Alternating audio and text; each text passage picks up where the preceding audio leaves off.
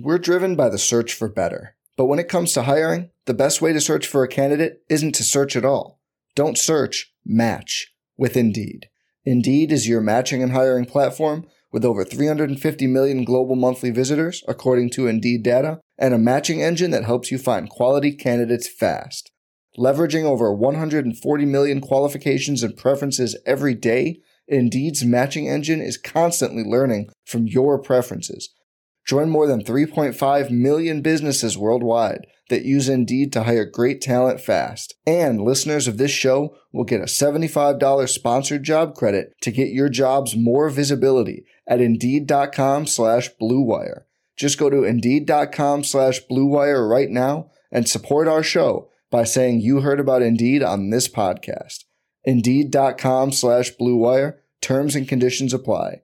Need to hire? You need Indeed. Arizona, Colorado, Indiana, Michigan, New Jersey, Tennessee, and Virginia. WynnBET is now live in all of these states, and the excitement of Wynn Las Vegas has finally landed in online sports betting and casino play. From boosted parlays to live in game offs on every major sport, WynnBET gives you the tools to win. Sign up today for your risk free $1,000 sports bet. Download the WynnBET app now or visit WYNNBet.com com to start winning.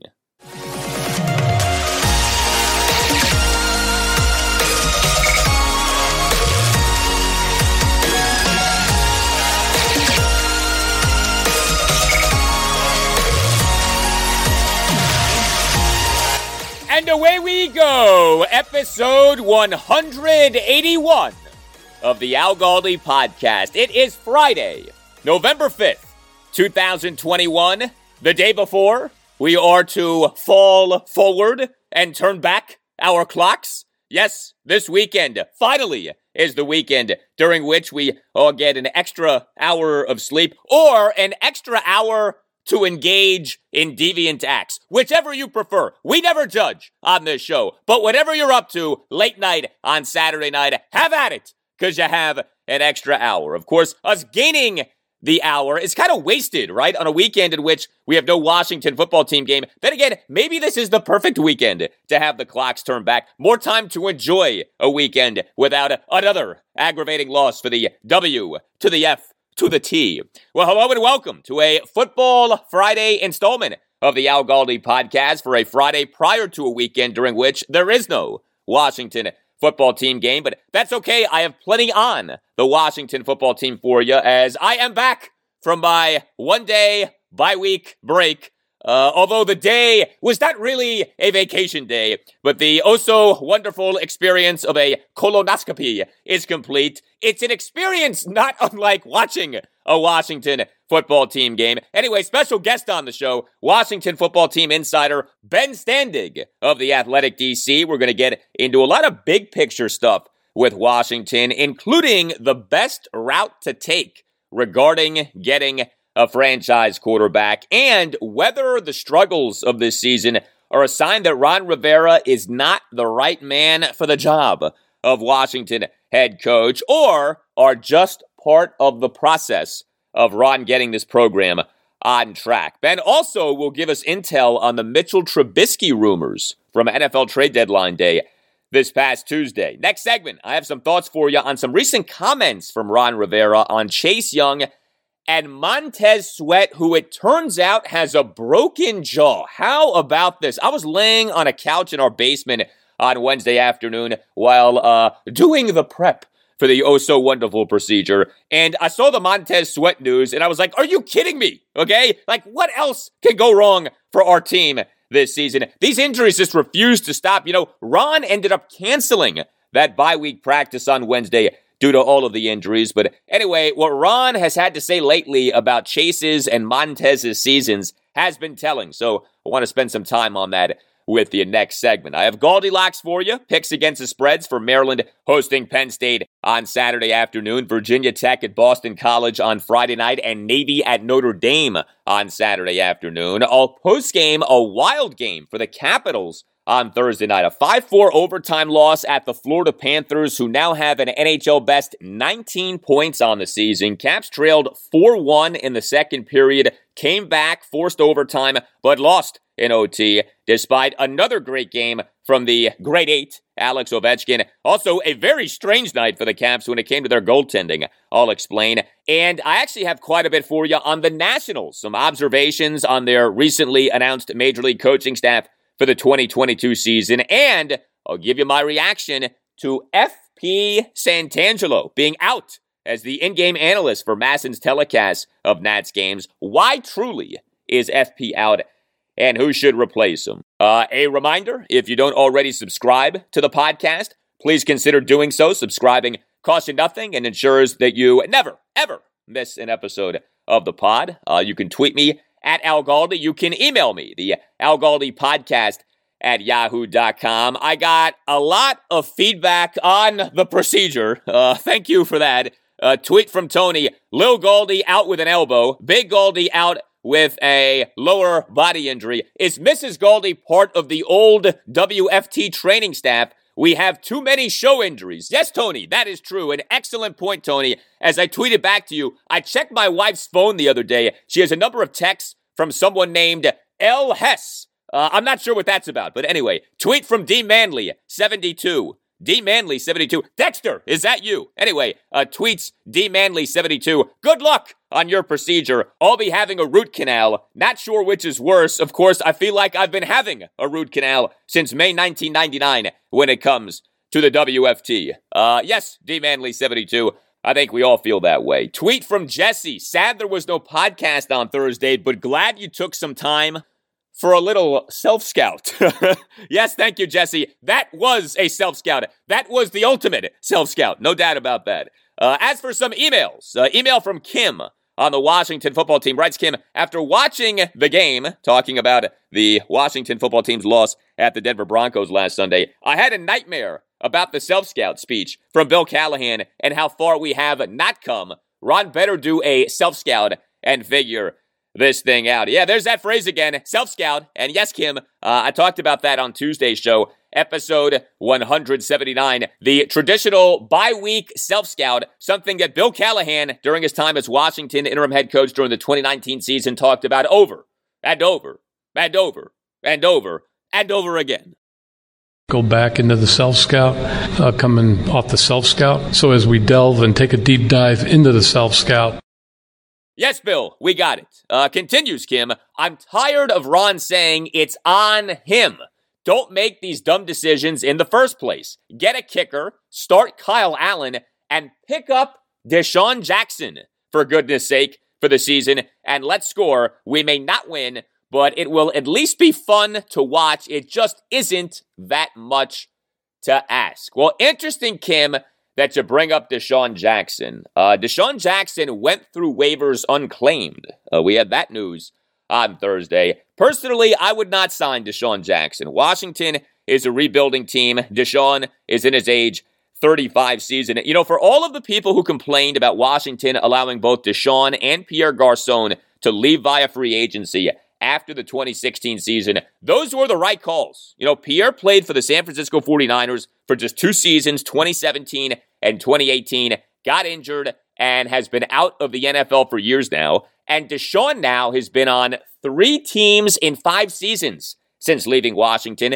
And if he signs with another team this season, that'll be four teams in five seasons. The problem with Washington allowing DeSean and Pierre to leave was with how Washington replaced DeSean and Pierre, replaced them with the likes of Josh Doctson and Paul Richardson. That was the problem. The problem was not not giving big money to DeSean and Pierre. Email from Michael on the Washington football team. Writes Michael, I'm a season ticket holder. I've been to all but the Giants game so far this season. I'll tell you what, another losing season, and we are well on our way to one now, will drive me away. No more financial investment in this team. Thank you for the email, Michael. I hear you. I don't blame you. And I am sure that you are not alone. And along those lines, email from Eric of Wheatman, one of the many great sponsors of the Al Galdi podcast. Eric is a big Washington football team fan. He's been going to Washington games since the 1980s, and he has some ideas to improve the fan experience at FedEx Field beyond the obvious ultimate fix, which would be the team, you know, actually being good. But here is a 10 point plan from Eric. Uh, number one, empower lower level staff and make sure it is good with the little details. Parentheses, see porta toilet marketing effort. Uh, without good staff in these areas, the staff is doomed to fail no matter the idea. Number two, have a committee that visits every hockey, baseball, football, and basketball stadium and study what is going on at those stadiums. Steal the best of the ideas and make those ideas your own. Number three, decide on stadium upgrades that improve indoor aesthetics. I know the team is saying to wait for the new stadium, but when will that be? There are things the team can do that are not super costly. Attractive garage floor type paint on the floors and columns, uh, TVs in all bathrooms, larger TVs in the concourse, better sound system. Point number four, improve the food slash drink choices. Parentheses, see the Nationals. When I walked into Dallas, they had drink stands of particular manufacturers, no doubt paid for by those companies. Get some food choices that are clever and their own. At RFK, they had the hot rum cocoa drinks, people walking around with trays. They had old school pretzel cooker things that cooked on a tray and made them crunchy. Creativity can bring some cool items that can be profitable. The 24 ounce beer makes no sense, tends to overserve or get warm before a moderate drinker can finish. Point number five, lower the prices for some food items. Not everything, but some signature things. Hot dogs and Cokes should be cheap. Point number six, once at a Dallas game at RFK, the team gave out mini cone horns. It was so loud, they did not do it again. Parentheses, what a game. Uh, the team should give away these only to people wearing our team's colors. Come up with giveaways that reward the local fan. Point number seven, promote the upper deck.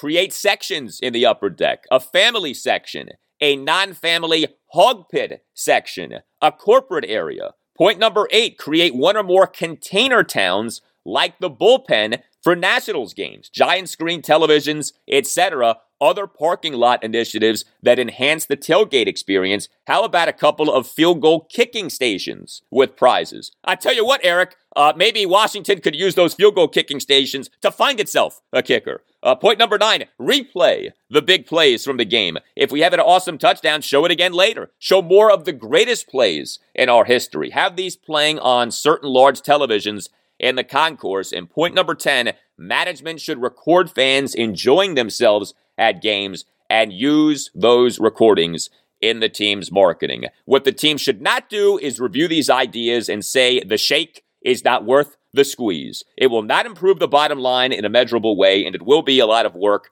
This is feeding off the NFL's brand thinking. This is about creating a fan base that sees value, tradition, and fun at the ballpark on a Sunday. Thank you for the email, Eric. I thought that those were excellent ideas. You know, Eric is a businessman, and like I said, he's been going to Washington football games since the 1980s, so he knows of what he speaks. Now, I have very little faith that any of these ideas will actually be implemented, but of course, that's not the point. If only we could take legal action to have these ideas implemented at FedEx Field. Sadly, we cannot do that, but if you have been wronged, always know that the law firm of Paulson and Nace is there for you. Paulson and Nace will stand up for you. If you have a case, contact Paulson and Nace. Paulson and Nace handles complex personal injury, medical negligence, and wrongful death cases. The services of Paulson and Nace are available in D.C., Maryland, and West Virginia. Paulson and Nace is a family law firm. The Naces are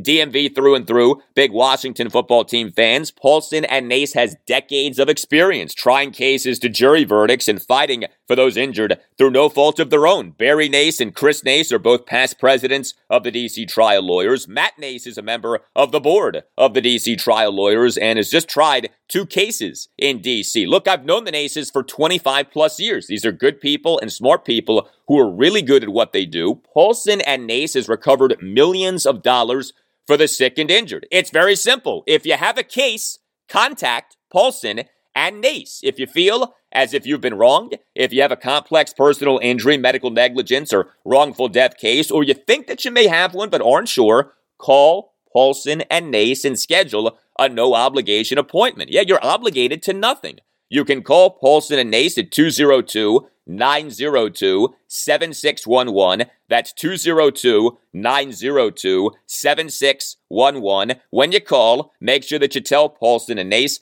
that Al Galdi sent you. Schedule a no obligation appointment by calling 202 902 7611. Paulson and Nace, when tragedy happens, let their family take care of yours.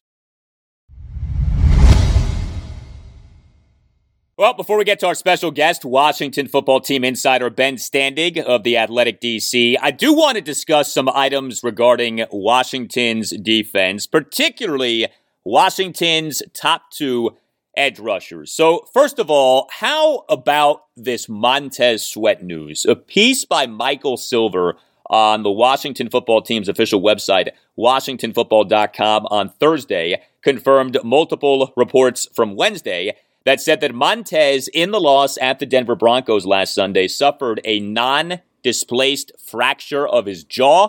He is expected to miss four to six weeks.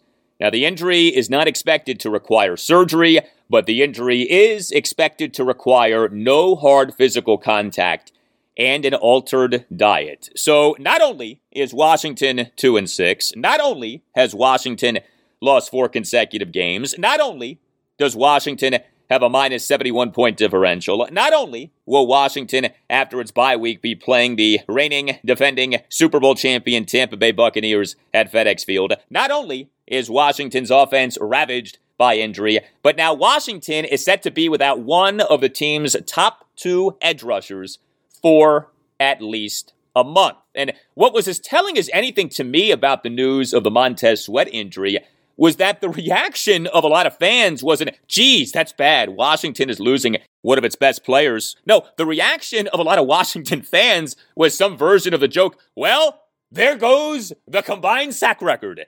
And I think that that was a principal reaction for Washington fans, tells you everything about this Washington defense this season. Of course, you'll recall Montez Sweat at his post training camp practice press conference on August 10th saying that he wanted himself and Chase Young to break the record for most combined sacks in a season by two teammates in Washington or even NFL history. Quote, I personally want to go get the combined sack record that the guys got back before us. End quote. Here you go. We talk about all the time about breaking records and stuff like that. I personally want to go get the the combined sack record that the uh, the guys got back before. So, yeah, we talk about all the time. Yeah, well, the record for most combined sacks by two Washington teammates in an NFL regular season is Dexter Manley and Charles Mann combining for 29 and a half sacks for the 1985 Redskins. The official NFL record for most combined sacks by two teammates in an NFL regular season is Chris Doleman and Keith Millard combining for 39 sacks for the 1989 Minnesota Vikings, although Pro Football Reference has Joe Klecko and Mark Gastineau as having combined for 40 and a half sacks for the 1981 New York Jets. Whichever record Montez Sweat was talking about back on August 10th, uh, pick your poison, okay? Because Chase Young and Montez Sweat this season have combined for five and a half sacks we talk about all the time about breaking records and stuff like that. I personally want to go get the the combined sack record that the uh, the guys got back before. So, yeah, we talk about all the time. Yes, Montez. Thank you. We got you. Now, I mentioned a piece by Michael Silver on WashingtonFootball.com on Thursday. As you may know, Michael Silver and Ron Rivera are pals. They both went to Cal. They've known each other for years. This is why Silver, who has been an NFL reporter and writer for years, took this job working for the Washington football team. Although Silver still does do some NFL reporting, which I find is at least somewhat of a conflict of interest. But anyway, uh, also in this piece by Silver is Ron telling Silver that Ron wants more from Chase Young and Montez Sweat. Said Ron, quote, We would like to see a little more from those guys. They need to stop pressing and trust their teammates. Sometimes when a guy tries to chip them, instead of running through the chip and blowing that guy up, you'll see them duck underneath or slip around and miss a chance to make a play.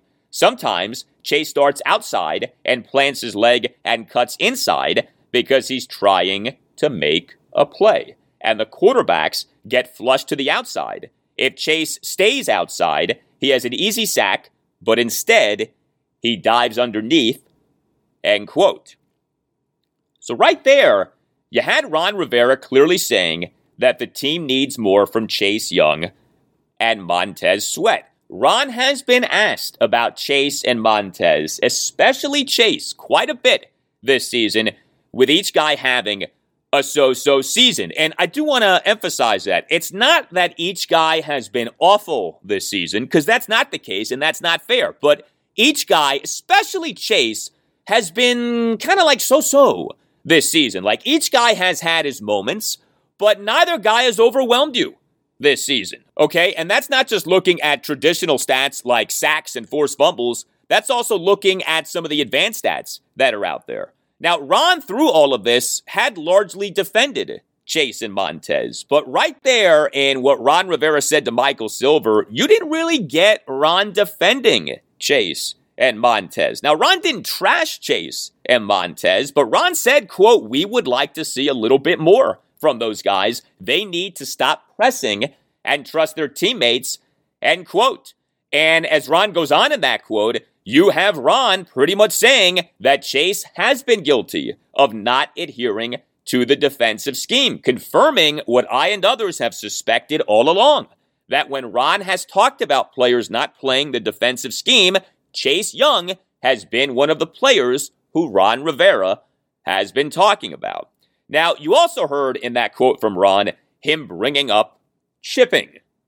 Uh, this has become a popular topic this season. This issue of teams chipping Chase Young and Montez Sweat. This issue has been discussed many times by Ron Rivera this season. Well, we also recently have had this. Ron, in a conversation with Washington football team insider JP Finlay of NBC Sports Washington in an installment of the Washington Football Talk podcast that came out on Wednesday, saying two things of note. Here's the first. There are some things that that that I, you know people don't really take into account as to some of our struggles on, on defense, and and I had this you know analytically looked at. Um, in third downs, we face more chips and and extra blockers than any other team right now. The league average, I think, is somewhere around 30 percent of the time, and we're at 57 percent of the time on third and seven to ten. Um, specifically at that distance, we're getting 57% of the snaps. There's some sort of chip, double chip, extra blocker working his way out into the route to slow down our pass rush. Um, so there is something there that, that people are trying to stop and prevent. And yet, recently you're starting to see us start to trend, getting a little bit better, obviously, especially the last two weeks. We, have held, uh, you know, we, we held Denver below their average, and we were able to hold Green Bay below their average with Aaron Rodgers. Now, again, we didn't beat them, but you know that's something that we can build off. of.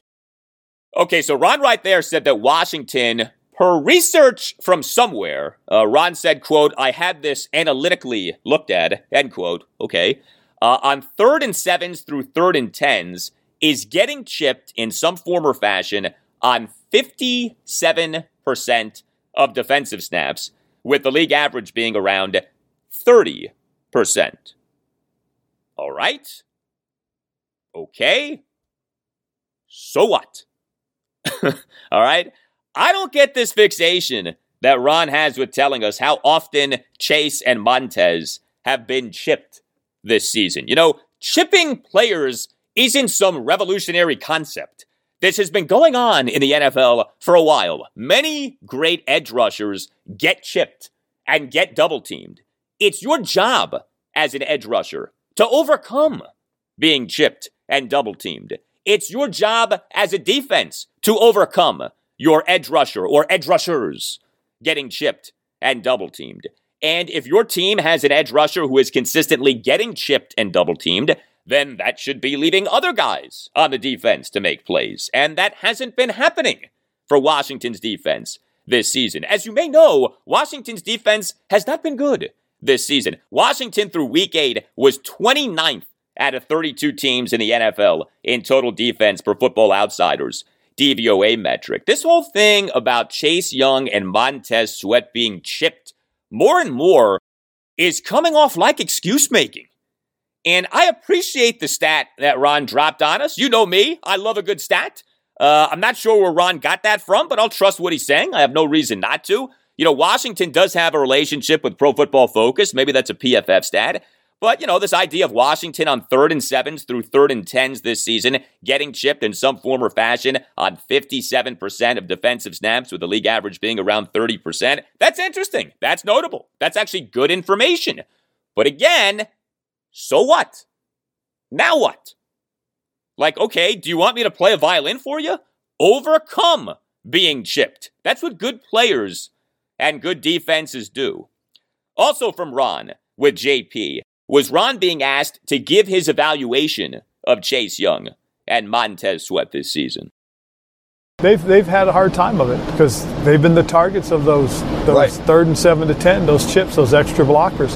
I mean, they're facing them at other downs too as well. Uh, we've seen a few more play actions than, than I think than normal, um, but they're still capable, and they've shown that they're capable. We have to get more. We've got to be better, and uh, the guys around them have to be better as well. All right, so says Ron Rivera of Chase Young and Montez Sweat there. Quote, they've had a hard time of it because they've been the targets of those chips, those extra blockers. We've seen a few more play actions than normal, but they're still capable, and they've shown that they're capable. We have to get more. We've got to be better, and the guys around them have to be better as well. End quote.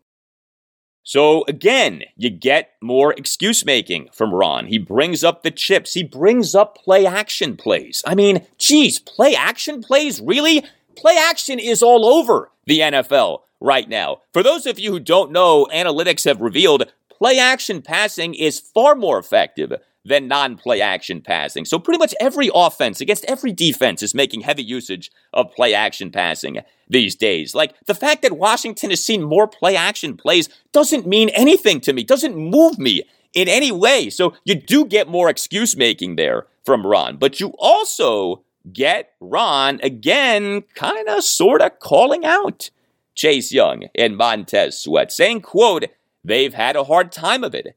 End quote. I don't know that we had heard Ron previously this season flat out acknowledge that Chase Young and Montez Sweat have not been great so far this year. You know, have had problems, have been underwhelming to at least some degrees so far this season. Again, it's not that each guy has been awful. I want to be clear about that.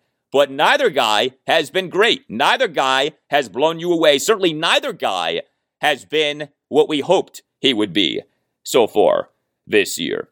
And so, as we move forward with this Washington football team season, and I know where a lot of you are, you're basically like, I don't care anymore. It's all about getting a franchise quarterback this offseason. I hear you on that. But let me tell you, there's something else that really matters with Washington right now. And that is what is the deal with this defense and what needs to happen with this defense moving forward? This is one of the things I'm going to get into next segment in my conversation with Washington football team insider Ben Standig of the Athletic DC. Put aside the screaming need for Washington to get a franchise quarterback this offseason. Does Washington also have to overhaul or at the very least drastically revamp the defense this offseason? Okay? Because the defense has been so bad to where you got to question everything right now with this defense. So why Chase Young and Montez Sweat are having these underwhelming seasons, especially Chase, because it is kind of more Chase than Montez. Uh, that matters. That matters a lot. What is the why behind all of this? Are there internal problems with this defense? I've raised this before. I still wonder about this defense because it has never made sense to me that this defense, with this talent, this coaching, and up until recently, this health, has been this bad. Now, maybe there are no internal problems with Washington's defense, okay? It may be that everyone is getting along swimmingly. But you got to wonder, and you got to ask these questions. Few things have been as frustrating with this defense as the underwhelming seasons that Chase Young and Montez Sweat are having. Each guy is too gifted, too talented to be underwhelming. And it matters why each guy has had an underwhelming season so far this year. Well, what also matters is the health of your skin. And if you have questions or concerns regarding your skin, always know that Dr. George Verghese and the Mid Atlantic Skin Surgery Institute of Maryland are there for you. Dr. Verghese is a board certified dermatologist and Mohs surgeon. He is one of the nation's premier dermatologists. He's a big Washington football team fan and listener of this podcast. And operating under his direction is the Mid Atlantic Skin Surgery Institute of Maryland. The Institute focuses on medical skincare, cosmetic procedures, and skin cancer diagnosis and comprehensive care. And specific to skin cancer treatment, the Mid Atlantic Skin Surgery Institute of Maryland offers something very special and cutting edge superficial radiation therapy, or SRT. SRT is an alternative to surgical procedures for basal cell and squamous cell skin cancers. SRT is something else. It's a non surgical skin cancer treatment that's safe and effective. You see, having skin cancer doesn't mean having to have surgery and the downtime and side effects that go with surgery. You have options. Understand that a non surgical option in SRT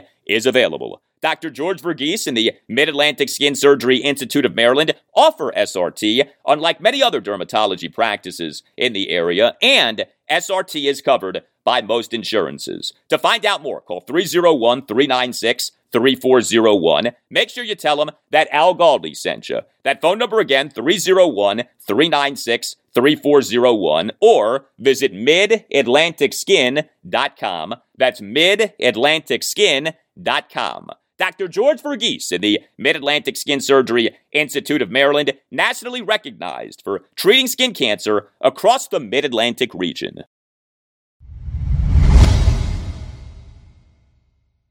All right, well, time now for our special guest. He is perhaps the best asker of questions at Ron Rivera press conferences. You know we appreciate that. He is Ben Standig, Washington football team insider and senior writer for the Athletic DC, the host of the Standig Room Only podcast. Ben, it's great to have you back on, man. How are you? I'm good. I don't know if I get that title. I I'm a big I, I, really do pay attention to the questions that people ask. I think it's important. I think we uh, we don't as the group we don't we don't work together in the sense like I don't know what anybody is going to ask necessarily and vice versa. But I do think there's like um, you know we, we, do have to have some chemistry there. It's like we have to have coordinated rushes, like the way Ron Rivera talked about. You can't just all we can't just uh, all ask seven questions about this thing and then we leave the right side open and we didn't get to something else. But some people ask some good questions. Think Matt, Matt Paras is pretty good. I'm, I'm, i have my moments, but you know. Yeah, I was going to say you're not uh, deviating from the scheme. You're in adherence with the Jack Del Rio coordinated scheme when it comes to asking questions. So that's good. Washington uh, could certainly use more of that. Well, speaking of Washington's pass rush, you and others reported on Wednesday of Montez Sweat now being out for four to six weeks due to having this fractured jaw that was suffered in the loss to the Denver Broncos on Sunday. It's amazing. I mean, it's one bad thing after another right now with this team let's just get to this because I want to do a lot of bigger picture stuff with you. But is there any realistic path by which Washington does well in the post bye week portion of the season as Washington did last season? Or are we just on our one way street right now to say 5 and 12 or worse for this season? Well, I think it's I think it's two things. I think there's a world in which they could get on a decent run. I mean, right, first off, uh, once you get past Tampa Bay, the schedule gets a lot easier. There are the two games against Dallas, and obviously they look formidable. But, you know, other than that, Carolina looks, you know, certainly looks beatable. Seattle, especially if Russell Wilson's still out, that's the case. Three games against the Eagles and the Giants, you know, they're obviously uh, towards the bottom. The Raiders have looked pretty good. So, you know, there's some winnable games there. And if and Ron Rivera teams historically do pretty pretty well in the second half of the year. However, my point would be to what end? Like I was talking about somebody the somebody the other day. Like the, Washington has not won more than what ten games in the Dan Snyder era, and even in the years in which they maybe won ten, there wasn't even one time in which you went into every game thinking this team could win. Like there hasn't, like they haven't even had those kind of teams. They're always like these these second half surges. We're like, wait, is this real? What's happening? And that's how it, I think it would kind of feel here. I guess if the defense like really went nuts, maybe we'd feel different. But in general, like to me, what's the point? And this is like the bigger picture. It's like that. That's why to me it is only about their bigger picture until they solve the quarterback situation. And then you obviously we have all the ownership stuff, which is a whole separate issue that you know none of us can can even really contemplate too much on what how that's going to get fixed. But a lot of this feels small minded Um, when we just sort of talk about, not saying you, but I just mean like in general, like the, the, the third down defense or or whatever. Like, yeah, they could win some more games, but like, at what point is this thing going to become sustainable? I don't think. My sense is we're not going to get that answer this year, and to me, that's kind of all that matters at this point. Yeah, I'm with you on that. And you mentioned quarterback, and I think pretty much everyone agrees at this point that Washington needs to go all in on trying to get a franchise quarterback this offseason. Are you like me and thinking it's really all about the draft? That this stuff about trading for an established franchise veteran quarterback or, you know, signing some other veteran quarterback, that that's not going to do anything for you at this point? That it needs to be all about taking a quarterback in the first round of the 2022 NFL draft? Interesting. So I like it when Al and I agree, which is most of the time because Al's a smart guy and I try to keep up. But in this case, I'm going to disagree slightly. I mean, look, the obvious path is the draft. And you know, I, I just had on our uh, draft insider uh, Dane Brugler on my podcast, and you know, he was he's a, he's among the many saying this is not the world's best draft class, which is to say, there will surely be some players that come out of it that are good, but it's just at the top right now. It's hard to project anybody that you're definitively feeling great about with a top five pick or, or whatever. So the draft is the the most is the easiest way to go. Right now, Washington has a pick in the top ten you can just make that call, right? I mean, if they had been picking 10 or 11 last year, maybe they would have just taken Justin Fields or Mac Jones, but they were picking 19, so they didn't. So the, the easiest path is the draft. And it's also, you know, it gives you a cheaper player for the first four or five years. You can develop that player and so on. However, unless things there's a big turnaround this year, they're going to have two losing seasons in a row under Ron Rivera. If you draft a rookie, even the ones who do really well, like Justin Herbert last year, still probably leads to another losing season, just being realistic, if that player is going to play the most. And then you have to hope that by the fourth year, that player is, you know, that, that little the, little boy is ready to be, to be turn, turn, turn into a grown up, and you feel good about them going in, into the situation. I don't know. I, I'm not saying Ron Rivera is under any pressure, but at the same point, at some point, you got to look and see, well, how are we supposed to get this thing going? And you know, th- things are about to start start getting a little bit pricier, right? Right. They paid John Allen this year. Next offseason, uh, Montez Sweat, Terry McLaurin, Daron Payne are all guys who either need to get extensions in the case of Payne going into a, a fifth year or, or who are contract eligible. You start getting to pay these guys more. Th- you know, that becomes problematic. I, I do. I kind of feel like if they don't turn this around this year in a real way, and I don't think that's even conceivable, like I said before, because of the quarterback situations. Um, I kind of feel like there may be some pressure on Ron Rivera to get a veteran. Now the problem is, well, great, go get a, you know, I love it when people say, well, why did you go get a quarterback as if it was that easy? You know, it's not like CVS when I'm when I'm have a hankering for chips at two in the morning. I just go to the CVS or 7-Eleven. They're sitting right there. You can't just do that. So I don't know what how they do that, but I, I kind of feel like there this you know th- there may be some feeling of we got to get somebody now to come in here, and I don't think that's the rookie. So I'm kind of feeling it's a vet without saying though, I have no idea how that what the path is right now. Yeah, and I mean to me that's the thing. Like Aaron Rodgers presumably isn't going to want to come here. Russell Wilson presumably isn't going to want to come here. Deshaun Watson probably not going to want to come here, and it's debatable whether Washington should even want him to come here. Then you're down to the Mitchell Trubisky types, and I mean, okay, you can sign one of those guys, but that's not going to be your answer as a franchise quarterback.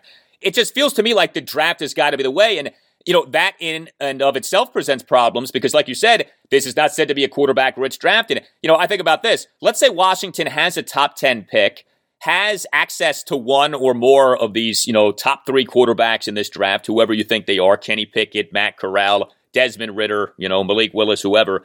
But Washington doesn't like any of those guys. Like, should Washington just force itself to take a quarterback in the first round? Like, we can say you have to get a quarterback this offseason, but what if you don't like any of those realistic options available to you? Then what? Do you pass on the quarterback position for a second straight offseason? I think that's part of the challenge of this. That, like you said, it's not as easy as just go get a franchise quarterback this offseason.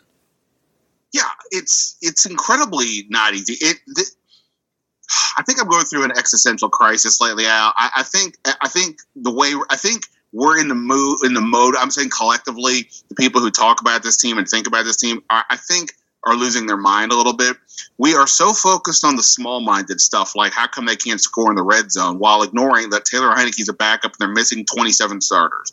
Right? Like we're looking at it like there's this is a team that um, like as if this is the real team out there and how are they not succeeding it's like well that's not the case and then when you talk and then so from that because now i've been on the case that taylor heinicke is not the starter material ever, the whole time i've never once said he was I mean, he's done fine he's done very well all things considered for what he is as a backup but if you view him as the starter and he's underachieving thus the need for a quarterback you're feeling is even more important well, you're kind of missing the point. It's been important the whole time. Even if Fitzpatrick was there, they still needed a, a guy. So therefore, my point is, people seem to be more saying, "Well, they got to go get a quarterback." They can't. They, they can't. Ron Rivera hasn't hasn't tried yet. He needs to stop being patient. He did. He tried to get Stafford. It didn't work. He, they made a pretty credible offer from everything I had heard at the time. The Rams situation was just a better one for a variety of reasons that we've all discussed and we don't need to get into. And I don't know what their other option would have been. I think Fitzpatrick was arguably the next best option. So now when people say they got to go get a quarterback, well, okay, well, what does that mean? Do you want them to draft the guy? Let's say they, they say they have the eighth pick. You want them drafting a guy at eight, no matter what, just to feel better? Okay.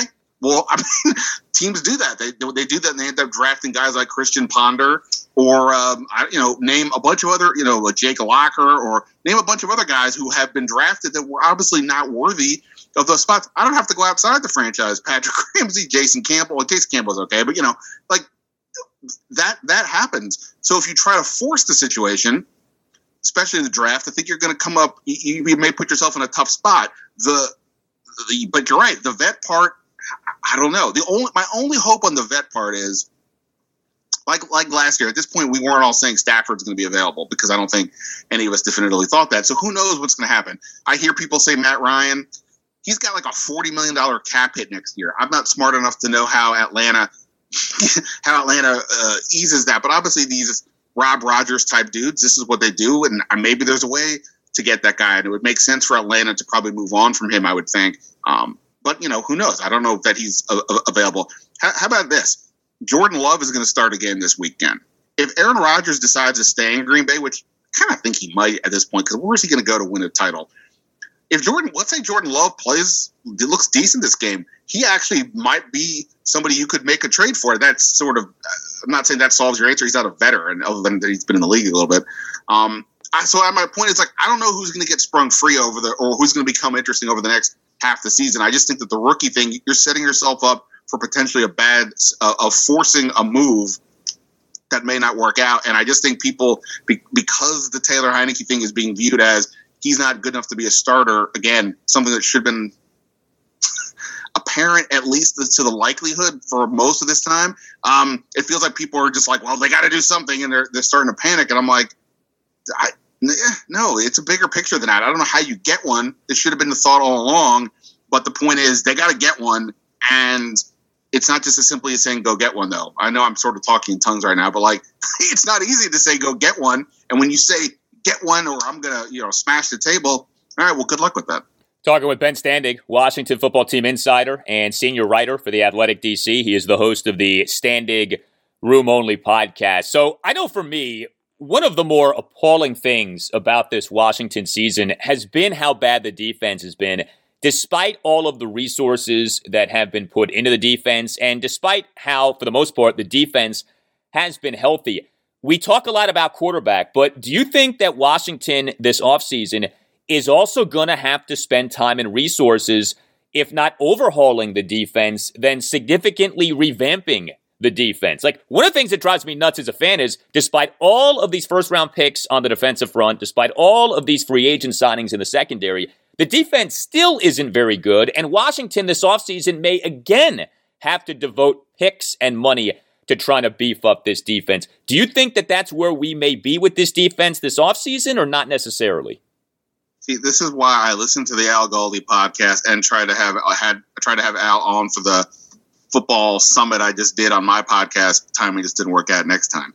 Uh, yeah, like so. My point is right. So now the last two weeks, the focus has been the red zone offense isn't working. There, all these things, ignoring the fact that if they had the Ben DiNucci's of the world that this defense beat up on last year, they wouldn't even get the ball to midfield. the argument that they can't score, okay, I get it, but like it's within reason. If Taylor Heinicke had even half the guys who were missing, I bet they would be getting the end zone a little bit more. Anyway, the point though is it is still the defense is the problem. Yes, they only gave up 17 points to Denver, a completely at best mediocre offense. Aaron Rodgers only scored 24 points. I say in air quotes. Rodgers could have scored 40, I think, if if they had been pressed, but Washington only scored 10. The Chiefs, who looked like an absolute joke of an offense against the Giants, had 500 yards against Washington uh, just a couple of weeks ago. The defense is the is the issue, and yes, they've they've largely been healthy now. Montez Sweat's out. They, William Jackson was out the last couple of games.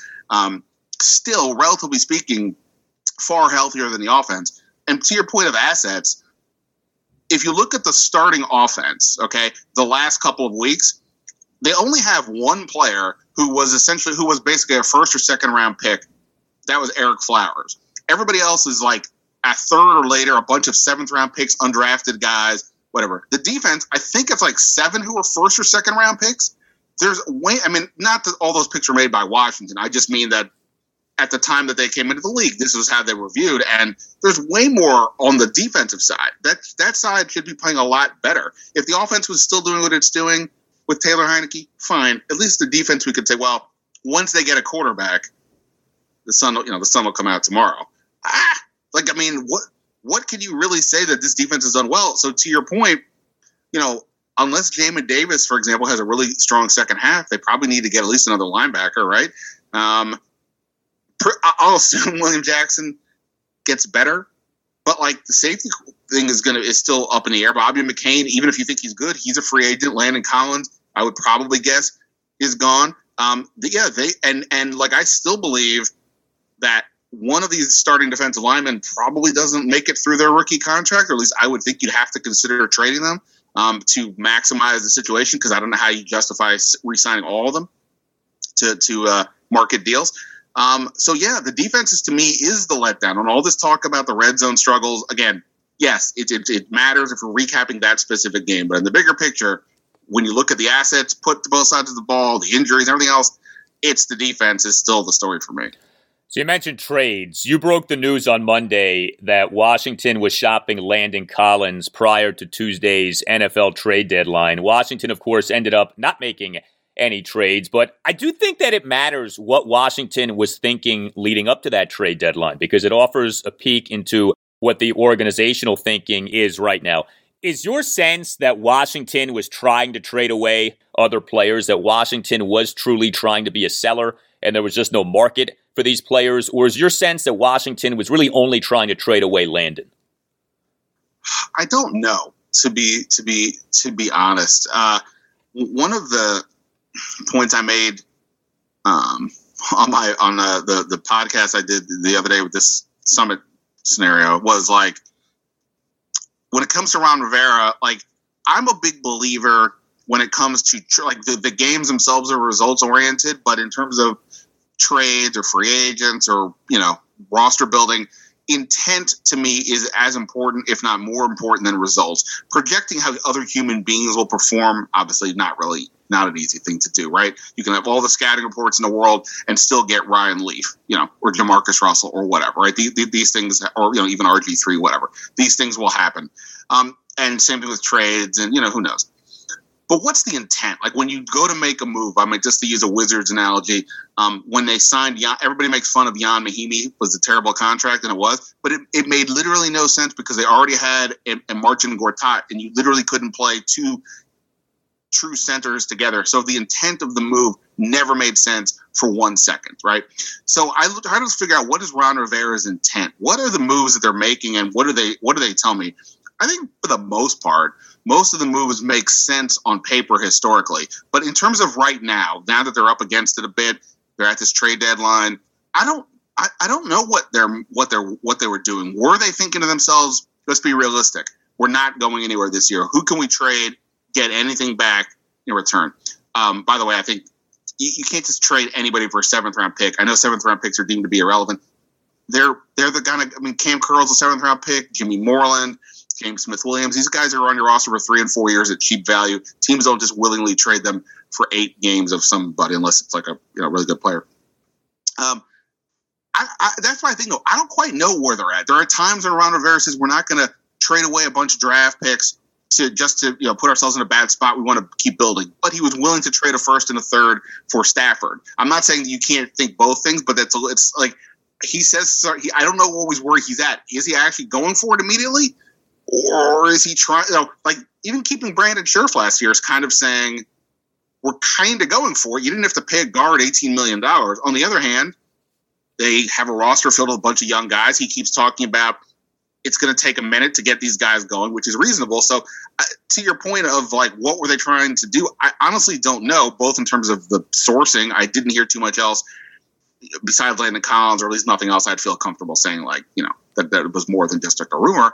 But um, on the other hand, I, don't I don't know if, what they think. I, he may still think we rallied last year to make the playoffs. Why not this year? I, I don't know. It's it's it's weird. I didn't get the sense they were trying to get anybody at least. I'll, say that much. So, um, you know, I just think Landon Collins is a unique circumstance. Um, and um, yeah, I think they're just trying to kind of see what what could be out there. Yeah, the NFL is interesting because you can have your cake and eat it too. Like you can contend while rebuilding, you can win while rebuilding. The season is so short. It's not like MLB or the NBA or the NHL where it's like you got to make your decision: are you in or are you out? But once a season is underway, and you know you're two and six and your point differential is minus 71 as washington's is. It's like okay you're out on this season because you're not in a bad division. Like you have to recognize kind of okay it's not happening for us this season barring some miracle run. So I, I just hope that they were trying to sell. I recognize though that it's unlikely that many if any of the players on the roster had true trade value in terms of those guys who you wanted to trade. Now i know you tweeted about some of this on thursday the Mitchell Trubisky stuff that was out there on Tuesday, what do you believe was true about this uh, supposed Washington interest in trading for Buffalo Bills quarterback Mitchell Trubisky? Um, I don't believe any of it. I mean, from the Bills' perspective, I get it. Mitch Trubisky's a punching bag.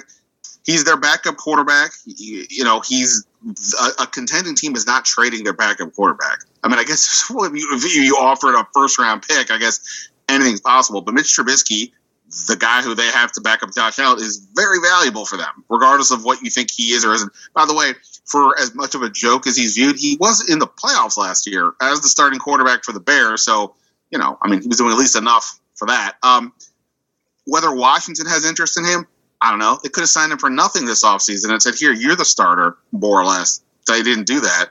Uh, instead, giving $10 million to Ryan Fitzpatrick, which – obviously seems like the reasonable move. It's just I'm, my stance last off season was if you can draft a quarterback, right?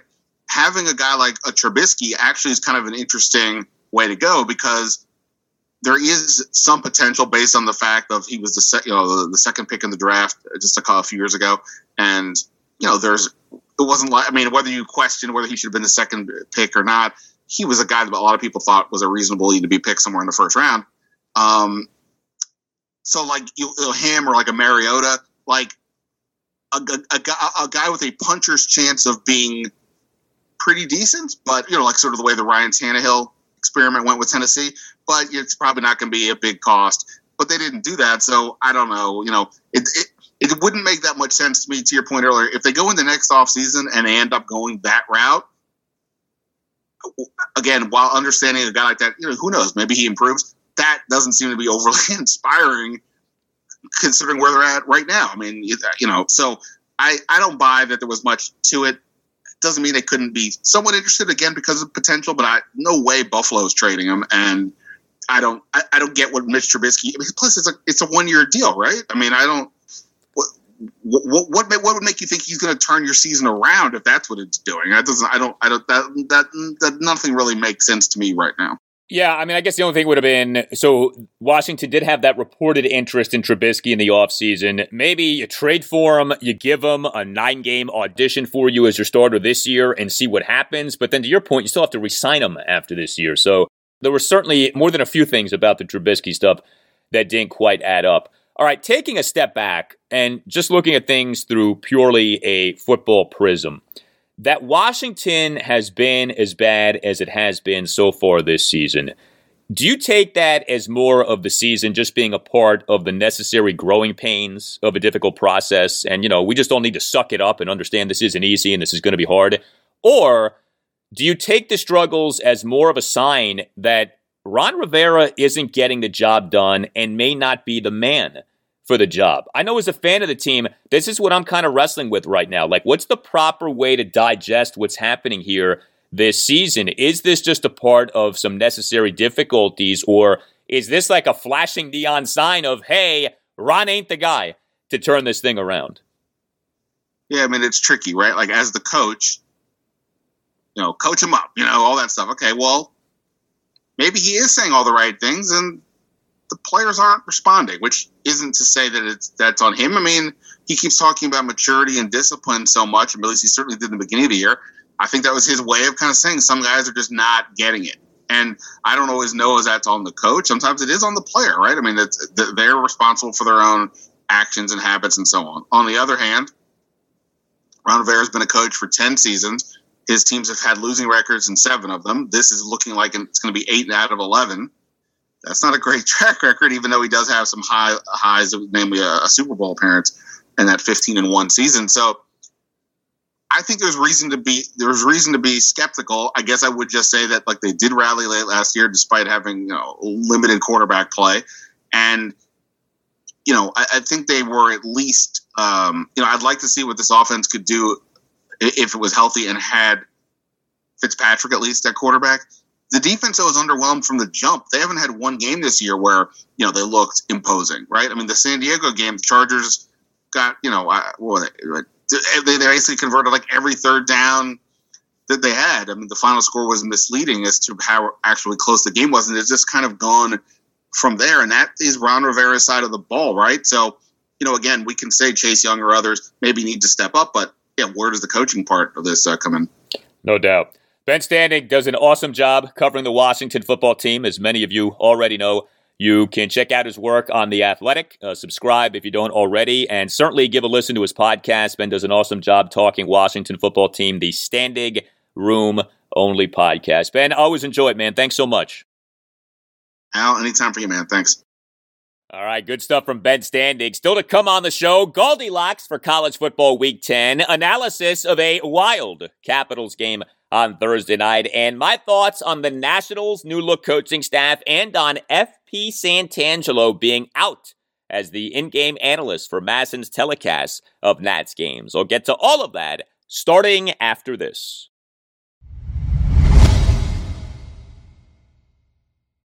We're driven by the search for better. But when it comes to hiring, the best way to search for a candidate isn't to search at all. Don't search, match with Indeed. Indeed is your matching and hiring platform with over 350 million global monthly visitors, according to Indeed data, and a matching engine that helps you find quality candidates fast. Leveraging over 140 million qualifications and preferences every day, Indeed's matching engine is constantly learning from your preferences. Join more than 3.5 million businesses worldwide that use Indeed to hire great talent fast. And listeners of this show will get a $75 sponsored job credit to get your jobs more visibility at Indeed.com slash BlueWire. Just go to Indeed.com slash BlueWire right now and support our show by saying you heard about Indeed on this podcast.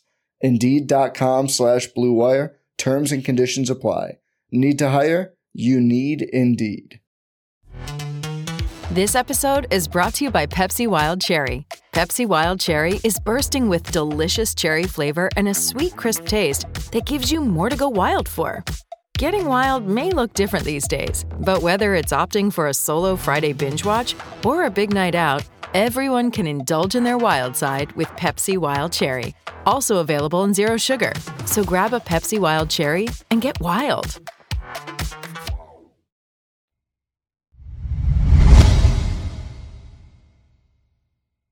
All right, let's talk some college football. GaldiLocks for week 10 of the college football season. You certainly have heard of Goldilocks and the Three Bears. This is GaldiLocks, my weekly college football picks against the spreads for Maryland, Navy, Virginia Tech, and Virginia. 2 and 2 last week, 16 and 14 is the overall record on the season. Now, no game for Virginia this weekend. Wahoo is on its bye. We still don't know exactly what the status of quarterback Brennan Armstrong is. He, in that insane 66 49 Cavaliers lost at Then number 25, BYU, late night last Saturday night, suffered a rib injury in the fourth quarter. By the way, Armstrong on Monday was included as one of 15 semifinalists for the Maxwell Award for Collegiate Player of the Year. So here we go. GaldiLocks for week 10. All odds are from Caesar Sportsbook as of very early Friday morning. GaldiLocks game number one, Maryland home to Penn State.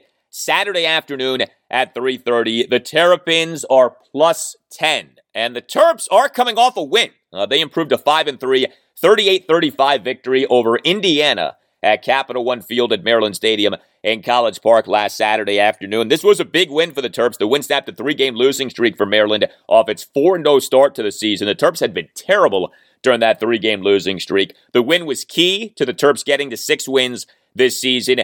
And this game was the Terps' homecoming game. A loss in this game into a team in IU that came into the game just two and five this season. It would not have been a good look for Maryland head coach Mike Locksley. Now, all of that said, this was not some pretty win for the Terps. The Terps blew a 14 0 first quarter lead, and the game was in doubt until basically its end. The Terps allowed Indiana true freshman quarterback Donaven McCulley to throw for 242 yards and two touchdowns versus no interceptions on just 25 pass attempts. That's 9.68 yards per pass attempt. Uh, the Terps allowed Indiana running back and USC graduate transfer Stephen Carr to have 21 carries for 136 yards. That's 6.48 yards per carry and two touchdowns. And Maryland's running game wasn't particularly good. However, the Terps did get a big game from their starting quarterback, Taulia Tagovailoa. He had struggled during the three-game losing streak. He was good last Saturday afternoon, and against an Indiana team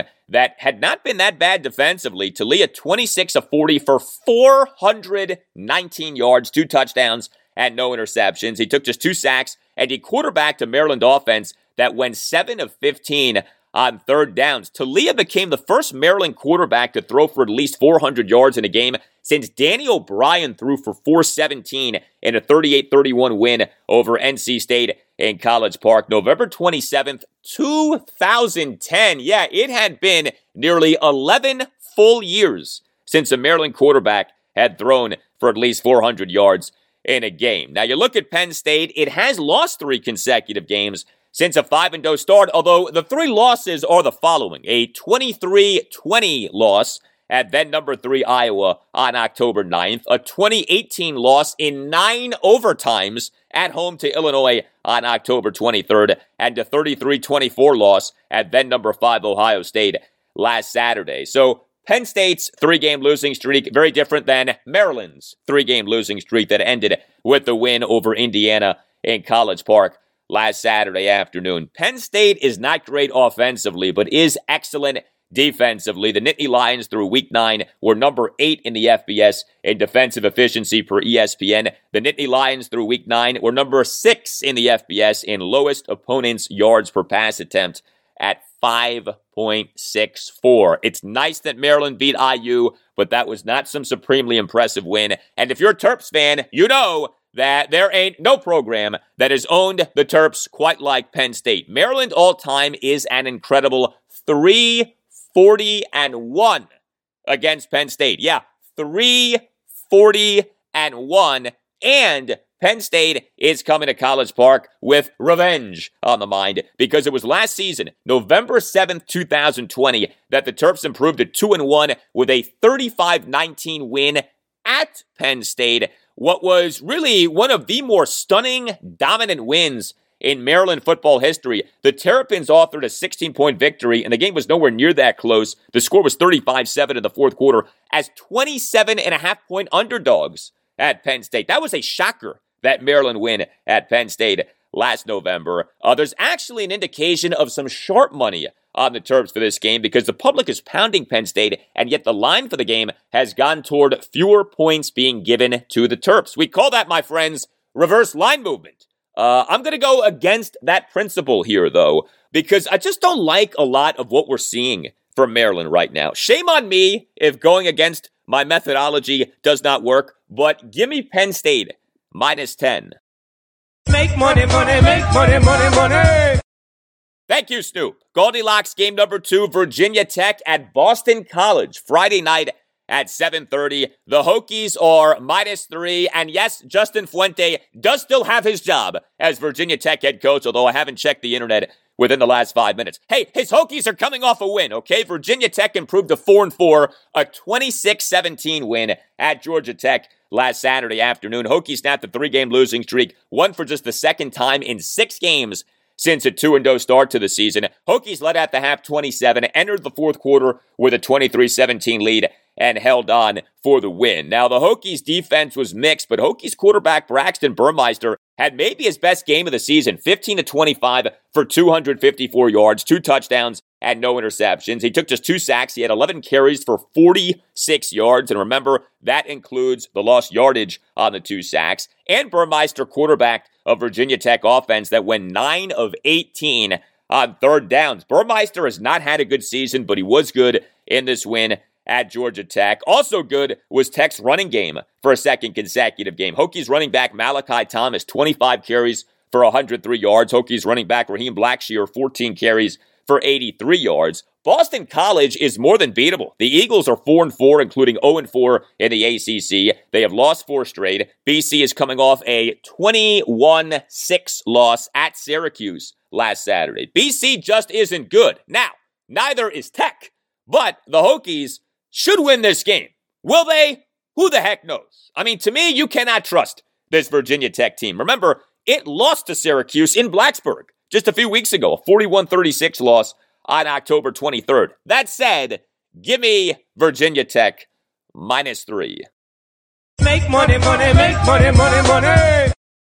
All right, Snoop and GaldiLocks game number three. Navy at number 10, Notre Dame, Saturday afternoon at 3.30. The midshipmen are plus 21.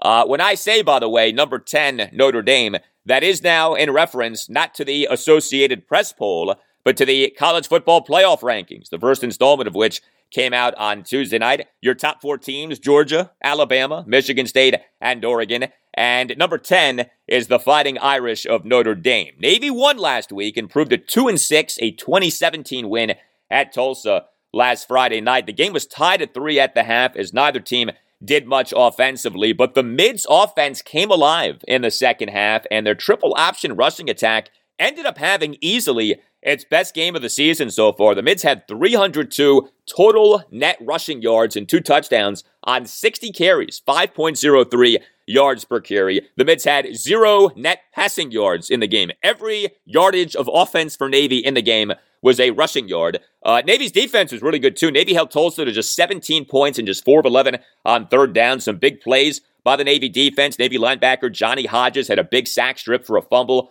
that Navy recovered on a first quarter third and eight for Tulsa at the Navy 20. Uh, Navy safety Rayuan Lane, a massive end zone interception in the third quarter as he on a second and 10 for Tulsa at the Navy 16 with the game tied at 10. Made a really impressive diving catch of the football off it having been juggled by the intended receiver. But of course, Navy is facing a beast of a different caliber in Notre Dame. Notre Dame is 7 and 1, has won three straight since a 24 13 home loss to then number 7 Cincinnati on October 2nd. The Irish turn you over. The Irish through week nine were ranked tied for ninth in the FBS with 17 takeaways this season. Notre Dame edge rusher Isaiah Foskey through week nine was tied for third in the FBS with nine sacks this season, most sacks for a Notre Dame player in a season since Stephon Tuitt had 12 sacks during the 2012 season. The Irish have won 38 consecutive games against unranked opponents dating back to the 2016 season, longest currently active such streak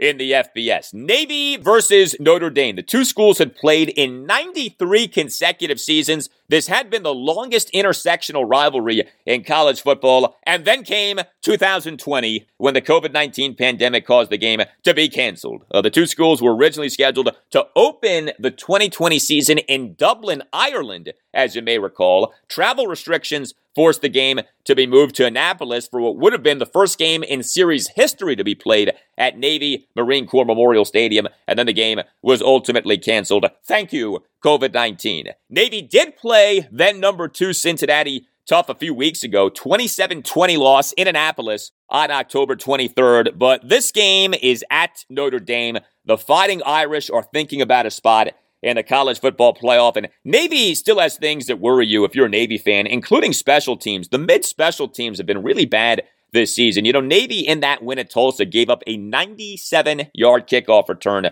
by Tulsa running back Anthony Watkins for a touchdown to begin the second half. And so give me Notre Dame minus 21. Make money, money, make money, money, money. All right, so Penn State minus 10, Virginia Tech minus 3, and Notre Dame minus 21. Those are your GaldiLocks for college football week 10. Well, we had quite the game for the Capitals on Thursday night. Ultimately, this was a loss for the Caps, but this was a game that resulted in the Caps getting another point. The Caps fell to 5 1 and 4 on the season, a 5 4 overtime loss at the Florida Panthers. The Panthers improved to an NHL best 9 0 and 1. Yes, believe it or not, the Florida Panthers are the best team in the NHL so far this season. The Caps overcame a 4 1 second period deficit by scoring the game's final three goals in regulation, but then lost on an even strength goal, just 155 into overtime. Still, the Caps now have gotten at least a point in nine of their 10 games this season. Now, the Caps on Thursday night did get back their fourth line center, Nic Dowd. He was back off having missed three of the previous four games due to a lower body injury, but the Caps lost another player, lost Anthony Mantha as he suffered a lower body injury. Caps remained without Nicklas Backstrom. He has yet to play this season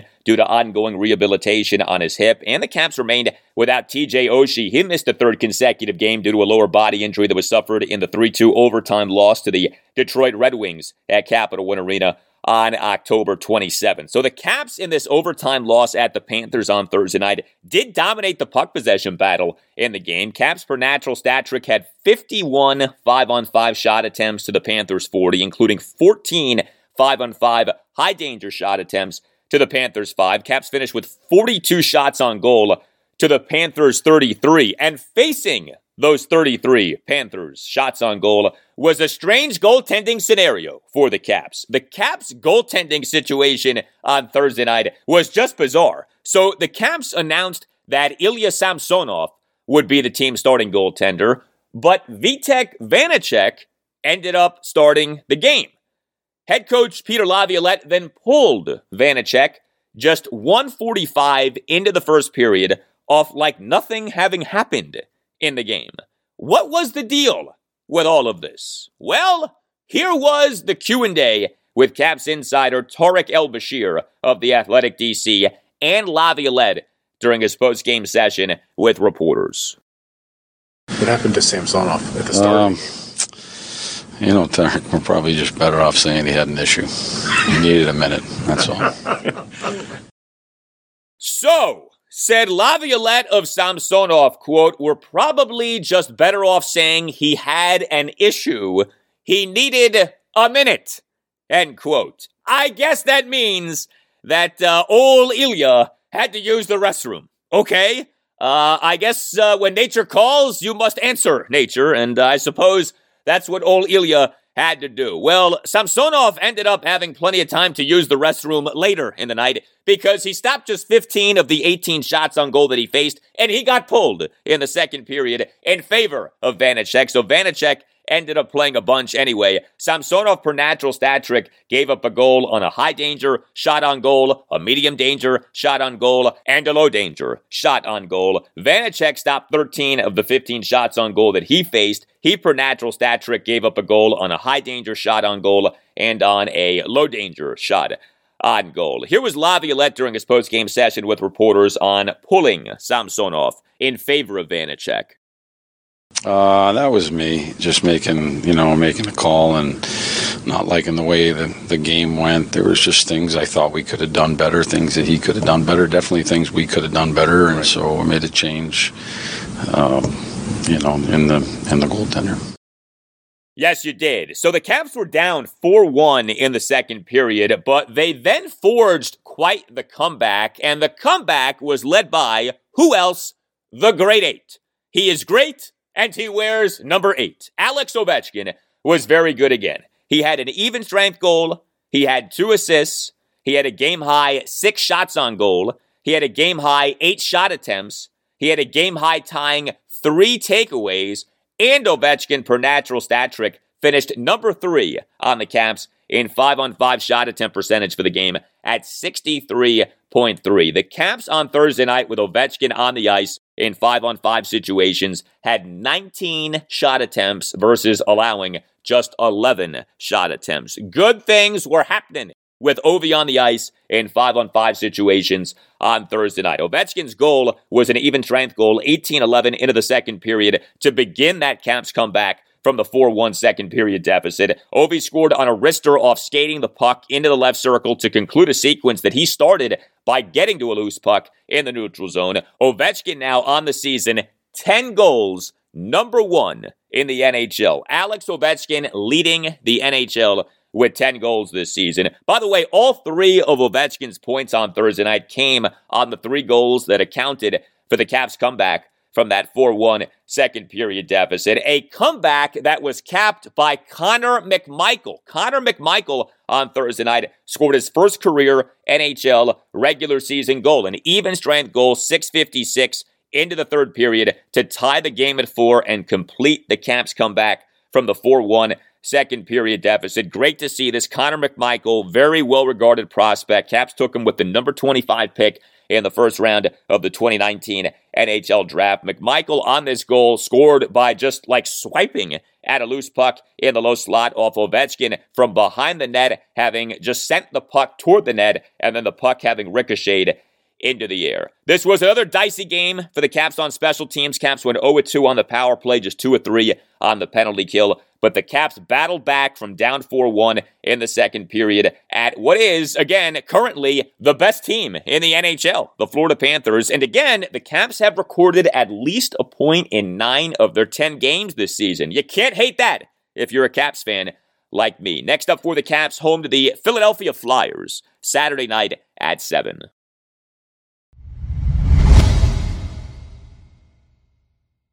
All right, let's talk some Nationals. Uh, we've actually had a few things going on with the Nats over the last few days, including the Nats on Wednesday announcing their major league coaching staff for the 2022 season. We had been getting bits and pieces of what was going on with the coaching staff, including Kevin Long being out as hitting coach and Darnell Coles being in as hitting coach, and we now know the full staff. And the full staff includes Eric Young Jr.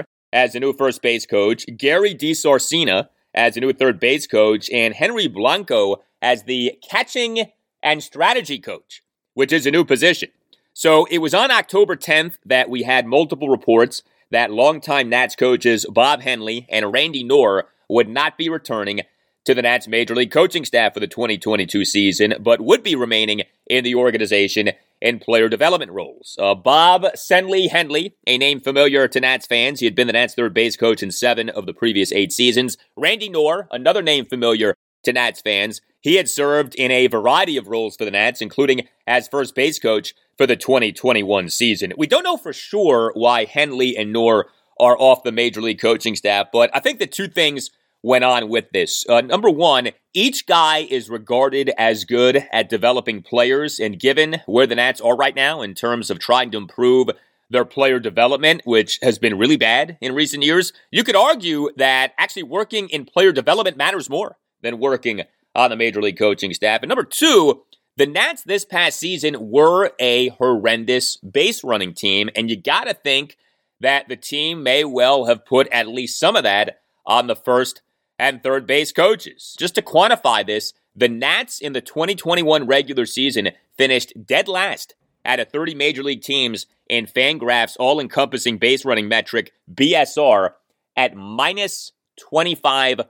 BSR is base running runs. So the Nats in the 2021 regular season had a major league worst minus 25.4 base running runs. To put that into some context, the next worst total was the New York Yankees and Cincinnati Reds, each at minus 15.1 base running runs. So Nats had a major league worst minus 25.4 base running runs. The Yankees and Reds were tied with the next worst total at minus 15.1. The Nats were more than 10 runs worse than the next worst total in terms of base running runs per Fangraphs in the 2021 regular season. Not good. And so now the Nats have Eric Young Jr. as a new first base coach and Gary DiSarcina as a new third base coach. Eric Young Jr. is just 36 years old. He has never been a member of a major league coaching staff, but he did spend the 2021 season in the Seattle Mariners organization as a coach for AAA Tacoma. Uh, Eric Young Jr. is the son of former major leaguer Eric Young, who is the Atlanta Braves first base coach and obviously just won a World Series. Also, Eric Young Jr. was a major league player who led the National League in stolen bases in 2013 with 46. Gary DiSarcina is a very experienced major league coach. He spent the previous four seasons, 2018 through 2021, with the New York Mets as their bench coach in 2018 and third base coach from 2019 through 2021. DiSarcina was the Boston Red Sox bench coach in 2017, and prior to that, spent three seasons with the Los Angeles Angels as their third base coach in 2014 and 2015, and their first base coach in 2016. Are Eric Young Jr. and Gary DiSarcina substantial upgrades over Randy Knorr and Bob Sendley Henley? Who knows? Uh, judging major league coaches is hard to do. There's a lot that we don't know, but the Nats were a really bad team this past season, including before the late July sell off. Like the idea that the Nats were just bad after the late July sell off is not true. That's fake news. The Nats were bad before the late July sell off, hence, we had the late July sell off. So nobody should be surprised that changes have been made to Davey Martinez's staff. Also, the Nats have made Henry Blanco their catching and strategy coach. Uh, that's a new position. So Blanco had been the Nats bullpen coach for the last four seasons, 2018 through 2021. Prior to that, he worked with Davey Martinez on the Chicago Cubs as their quality assurance coach for three seasons, 2015 through 2017. So the 2022 season is set to be the eighth consecutive season in which Blanco works with Davey. Henry Blanco is very much a Davey Martinez guy. Two things with Blanco getting this new role of catching and strategy coach. Number one, the position of catching coach for the Nats now takes on a particularly important meaning for the 2022 season, with the Nats having these three young catchers in Keibert Ruiz, Riley Adams, and Tres Barrera. Like, catching coach has maybe never mattered more for the Nats than catching coach matters right now, given all of the young catchers uh, set to be either playing for the Nats at the major league level this season or being on the doorstep of playing for the Nats at the major league level this season. Presumably, Ruiz and Adams are your top two catchers to begin the season. Barrera is at AAA Rochester, but you know, who knows how these things end up playing out. Number two, Blanco becoming catching and strategy coach as opposed to bullpen coach moves him from the bullpen to the dugout where he can assist Davey with in game strategy. So this to me is very much a promotion for Henry Blanco. Also with the Nats over the last few days, FP Santangelo is out. Uh, there goes the no hitter, as FP likes to say. Uh, we on Wednesday learned that FP Santangelo is out as the in game analyst for MASN's telecast of Nationals games. Uh, FP on Wednesday put out a series of classy tweets confirming the news, uh, thanking a number of people, and having nothing but nice things to say about the Nats. There was no bitterness in these tweets from FP, so I give him credit for that. Uh, now, MLB senior writer Britt Ghiroli of The Athletic on Wednesday tweeted that she was told that FP being out is more based on performance than the sexual misconduct allegation that prompted FP to miss time during the 2021 season. Uh, I have my doubts about that. It is very difficult for me to think that the sexual misconduct allegation against FP Santangelo had nothing to do with him being out as the in game analyst for MASN's telecast of Nats games. Now, I say this recognizing that the FP situation this past season was murky and was ultimately inconclusive. Uh, we on May 8th had multiple reports that FP had been accused of sexual misconduct and that that was why he had been on and off as serving as a color commentator for telecasts of Nats games over the previous week. It was very bizarre. FP would be doing a game, then he wouldn't be doing a game, then he was back doing a game. It was strange. An anonymous woman told The Athletic that FP had made, quote, an unwanted advance, end quote, years ago, and she claimed that he sexually assaulted her while she repeatedly told him to stop. The anonymous woman also repeated her claims against FP in a series of social media posts leading to the Nats taking him off the air. Now, FP issued a statement to The Athletic denying the accusation. An investigation conducted by MASN, which requested and received help from MLB, was inconclusive. MASN on July 16th put out a statement, quote, "The commissioner's office and MASN have reviewed the anonymous claim made against FP Santangelo. MLB and MASN have found no evidence that Mr. Santangelo violated the terms of his contractor agreement, league, or network regulations, nor is there more evidence currently available for us to collect. End quote. And so FP returned to serving as the in game analyst for MASN's telecast of Nats games randomly on July 16th, which incredibly was the same day on which the Nats announced that Starlin Castro had been placed on administrative leave by Major League Baseball under the joint MLB MLBPA domestic violence, sexual assault, and child abuse policy. You can't make this stuff up. The same day on which the Starlin Castro scandal broke, FP Santangelo returned as the in game analyst for MASN's telecast of Nats games. Look, who knows whether FP is guilty of anything, okay? I don't just assume guilt. Just because you're accused of something doesn't mean that you are guilty of that something. But given the social and political climate right now, I thought that there was no chance that FP would be back doing Nats games on MASN off him being accused. I was very surprised when he was brought back in July and could not get over the timing of this. Again, the same day on which the Starlin Castro scandal broke, FP was back on MASN. And I'm not shocked that we on Wednesday got the news that FP is in fact out. My sense of what happened here is that the Nats wanted FP out in May, were unable to get him out because the investigation ended up being inconclusive. And then the Nats just chose to part ways with FP this week. Understand, uh, the broadcasters for Nats games are selected by the Nats and not MASN. Uh, that's standard across MLB. I'm sure that MASN has some input, but who broadcasts Nats games is ultimately up to the Nats. And so now what for MASN telecasts? Well, we do know that Bob Carpenter is coming back because also on Wednesday were multiple reports that Bob will be back as the play-by-play announcer for MASN's telecast of Nationals games for the next two seasons, 2022 and 2023. Uh, Bob really has become an institution if you're a Nats fan. Bob became the play by play announcer for MASN's telecast of Nats games beginning with the 2006 season, so the second season for the Nats in Washington, D.C. Bob has been doing Nats games for a while now. Uh, Mel Proctor, as you may remember, was the play by play announcer for MASN's telecast of Nats games for the team's first season in Washington, D.C.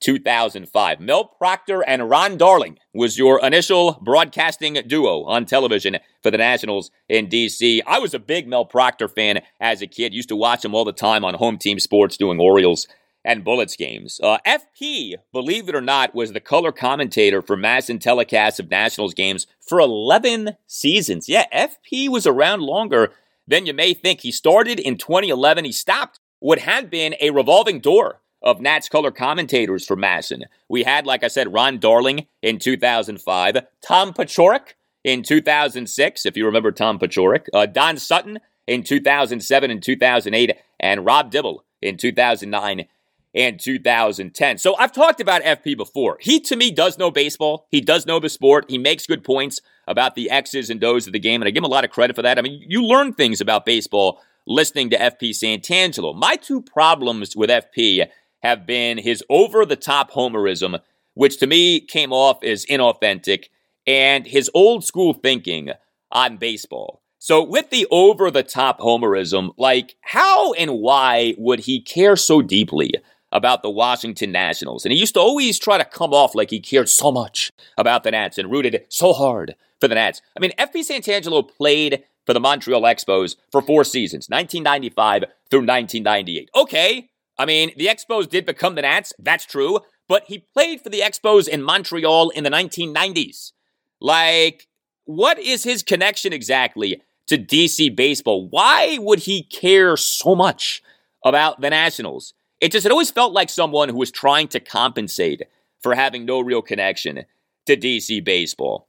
Uh, I've told this story, but FP once got in the face of someone covering the Nationals for MASNsports.com because that person, in FP's opinion, had been too critical. And by the way, that person was not Mark Zuckerman, just to be clear. But where the heck did FP get off doing that? You know what I mean? Like, dude, you're not a player, okay? Relax. And by the way, it's not a reporter's job to be rah rah and a homer like you were, okay? The other thing, though, was FP's old school thinking. And look, FP's certainly not alone in this. And yes, this is all subjective. And yes, I am very biased toward analytics. I get that. But FP constantly, and I mean constantly, talked up the importance of things like pitcher wins and batting averages and talked down things like shifts and launch angle. And it just got old, you know? And to me, it sounded antiquated. The game has changed, okay? And if you don't get with the changes, then you're not accurately conveying to viewers what's really happening talking like it's still 1990 does the viewers a disservice. And I thought that that happened too much. So who's next? Hard to say. Um, I mean, the names that have been out there have been many. And one of the nice things now is that the Nationals have been around long enough in DC to where you have former players, you have retired players who played for the Nats and now do have some connection to the Nats. You know, it was tricky, right? Because the Nats just got here in 2005. So you didn't have ex Nationals players who you could have serve as in-game analysts, you know? So it's like you had to go to an FP Santangelo or to a Ray Knight, you know, people like that because you didn't have former Nationals players to go to. And that's to just come here for the 2005 season. Um, the names that most strike me as appealing are these three. Sean Doolittle, Gio Gonzalez, and Ryan Zimmerman.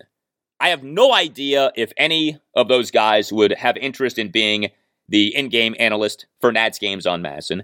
Uh, in the cases of Doolittle and Zimmerman, we don't know if those guys are even retiring, but I think that those guys could be really good.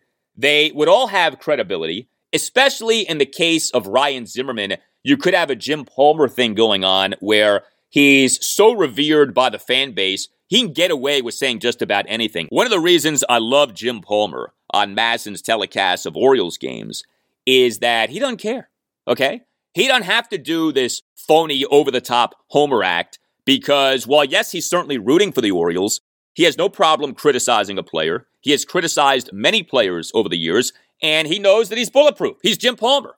And while Ryan Zimmerman isn't Jim Palmer, like Ryan Zimmerman isn't going to make the Baseball Hall of Fame like Jim Palmer did, Ryan Zimmerman is an all time great for the Nationals. And so I think a guy like Ryan Zimmerman could get away with being honest and get away with being critical. Now, would he be critical? I don't know. Okay, he's obviously friends with a lot of the current players, but as time would go on, I think Ryan could really grow into the role and be really good at the role. Again, I have no idea if he wants to do it. I think Gio is interesting too. So Gio, of course, is retired. He is back living in the area. He lives in or near Bethesda, I believe.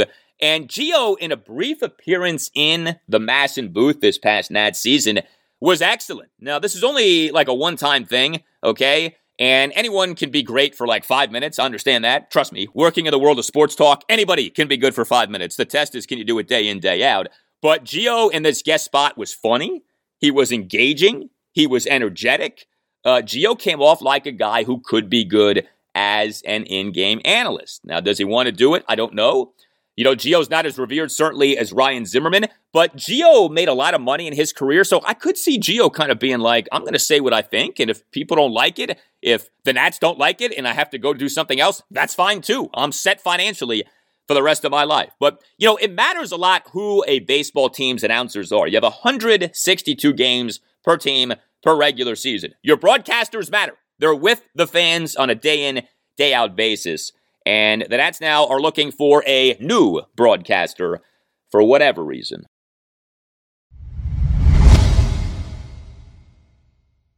All right, that will do it for you and me for now. Keep the feedback coming. You can tweet me at Al Galdi. You can email me, the Al Galdi podcast at yahoo.com. Monday show, episode 182, will feature something good for you regarding the Washington football team. Even though this is the team's bye week, uh, I will have some quality, high level WFT conversation for you. I'll review college football week 10 for Maryland, Virginia Tech, and Navy, with the Terrapins hosting Penn State on Saturday afternoon, the Hokies at Boston College on Friday night, and the Midshipmen at Notre Dame on Saturday afternoon. We'll have a lot to get into with the Wizards. Two games for them this weekend. Home to the Memphis Grizzlies Friday night at 7 and home to the Milwaukee Bucks Sunday evening at 6. We continue to deal with a bunch of injuries for the Wiz. The 109 100 loss to the Toronto Raptors at Capital One Arena on Wednesday night. Wiz lost Kyle Kuzma to a right forearm contusion. We're without Davis Bertans due to a left ankle sprain and remained without Rui Hachimura and Thomas Bryant, both of whom have yet to play this season. It's a minor miracle that the Wizards are 5 and 3 on the season. And I'll give you some thoughts on the Capitals. They'll host the Philadelphia Flyers Saturday night at 7. Have a great weekend, and I'll talk to you on Monday. We talk about all the time about breaking records and stuff like that. I personally want to go get the the combined sack record that the uh, the guys got back before. So, yeah, we talk about all the time. I'm Mark Chapman. Welcome to the Planet Premier League podcast. Each week, Cesc Fabregas, Nedum Onuoha, and myself talk all things Premier League. As a player, you don't have time to talk. No. You don't have time to make a plan. You just need to deal with wave after wave after wave. We watched Coach Carter, and he said, "Oh, afterwards, the game's just about doing this for your teammates." And I remember looking around halfway through the film, and half the squad was asleep. Planet Premier League. Listen wherever you get your podcasts.